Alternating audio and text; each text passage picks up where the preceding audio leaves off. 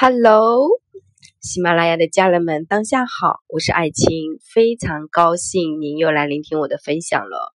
我自己是特别特别喜欢形象管理这个行业的，喜欢到全部时间都做它了。因为其实大家可能觉得说形象管理这个行业有什么东西可以探索的呀？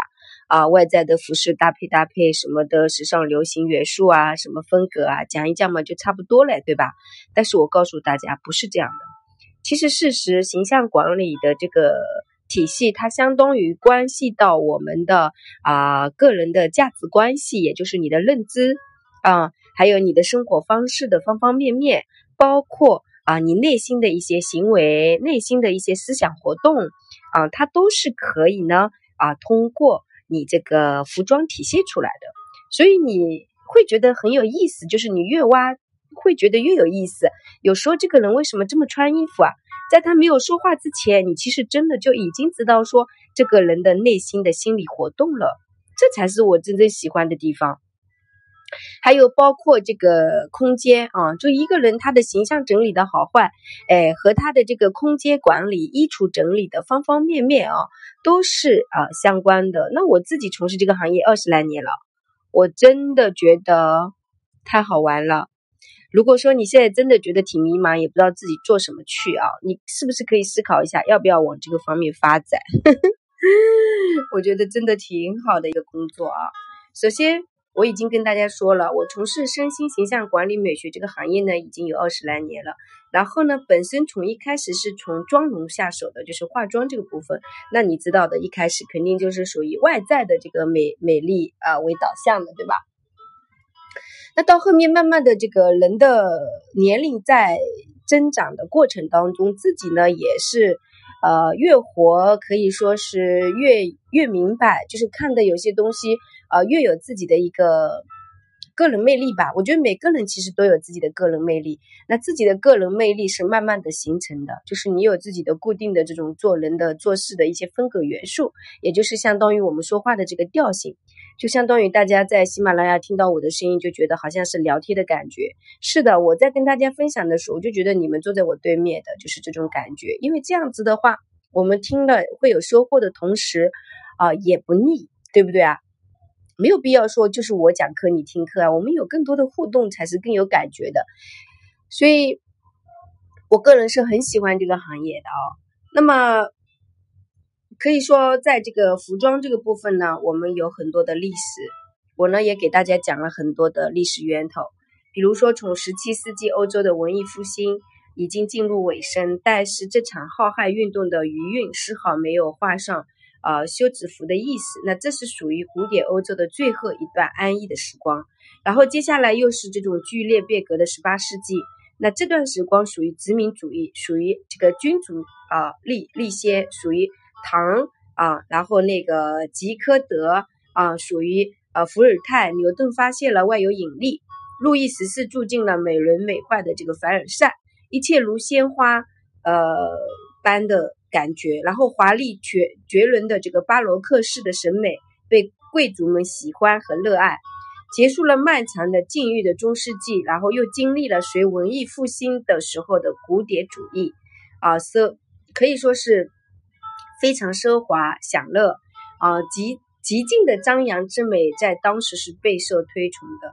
那这种生活态度的具象化，可以说是富丽浓烈的建筑，也可以说是贵族身上隆重繁华而又不失精美的一些服饰。那宫廷服饰设计的按时令、季节、礼仪场合的不同呢，啊，为皇室成员设计各式新款服装。上流社会呢，就竞相模仿，形成了一些风尚。啊，那早期时装的这个概念就应运而生。此后呢，又开始有很多大家在这个法国的时候会组组组组织一些活动、沙龙啊这些活动。那我个人从最初开始接触的是这个化妆护肤板块，到后面就是接触服装形象管理。应该说，第一步是化妆，第二步是服装形象管理，呃，然后第三步是属于呃内心灵性成长结合形象管理。啊，第四步目前是结合意识层面的这个突围，让自己如何就是说去穿出不一样的自己的这种无限可能，往这个方面科学方向去拓围。所以人呢，可以说是内心深处对这种不同的美感、不同的状态，我们都需要去表达的同时呢，啊，可以去感受它。感受它的时候呢，我们要有一个自己不一样的认知，有一个自己不一样的这个维度的提高。那我们其实就像晚礼服是怎么形成的，对吧？晚礼服其实是在十五世纪的欧洲，文艺复兴的趋势呢越演越烈，意识形态的繁盛呢就影响到了人们生活的每一个细节。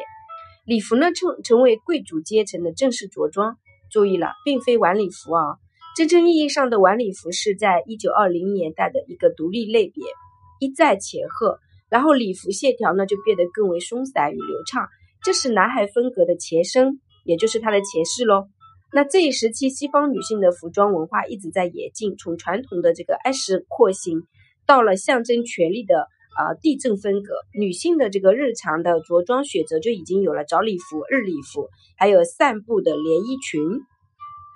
运动服、海边连衣裙、晚礼服，或者是球衣等丰富的这个门类，正是由于有了这些标签之后呢，那么晚礼服的概念才发生、才发现、才成为我们现在社交礼礼礼仪中的这个服饰了啊。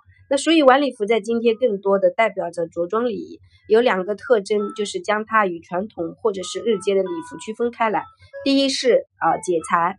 晚礼服往往是定制款的，倾向于沿，应该说倾向于沿袭更多经典的一些线条。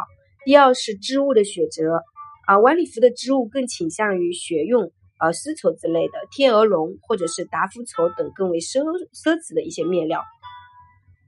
那同时也点缀了相应的手工刺绣，或者说这种钉珠。所以，我们不光是在衣服上有一个不一样的突破去了解，同时呢，我们也需要呃了解不同的场合。的一个趋势来源，比如说白衬衫的故事是什么？白色婚纱的故事是什么？还有就是交换毛衣的故事是什么？对不对？还有羊绒的故事是什么？啊，还有这个松糕鞋啊，啊，还有就是什么啊，雨伞啊，这些方方面面的单品的过去的源头，在我的第二十一期收费课程里面会讲。所以大家如果说真正的想要在这个行业发展的话，啊，就赶紧来报爱青老师的课程，我非常直接啊。希望你能够真正的，呃，跟我一样的纯粹和简单以及务实吧。我觉得务实是很重要。你说我们现在活在这个世界上，不脚踏实地的过好当下的日子，不倒不不脚踏实地的为自己的生活去呃花点创造力、呃劳动力，还有我们的这个想象力，把它组合起来变现，那我们怎么能过好呢？对不对？我们只有自己过好了，我们才可以帮助身边的人，才可以去，就说把自己的责任一一的。这个完成，我觉得人生最大的幸福就是说信守承诺，把自己身上背负的责任全部还清。这可能是跟我之前自己创业失败的一个经历有深有感触。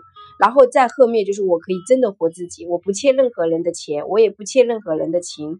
最后我自己可以给予别人的情，可以给予别人的钱，我也不求回报。这样。然后环游世界，这就是我的终极人生。我觉得这才是真正的一个美好和富足。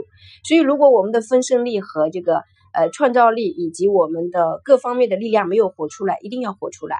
哦，对了，在我的第二十期就讲这个每个能力的一个组建的一个方式和方法。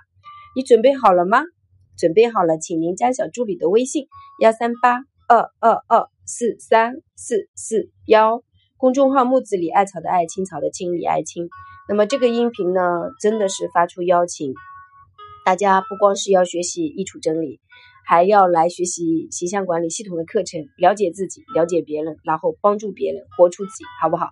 祝大家，嗯，把这个特别的音频送给大家，我们下次见，好吗？嗯，记得把它分享到您的朋友圈哦。么么哒。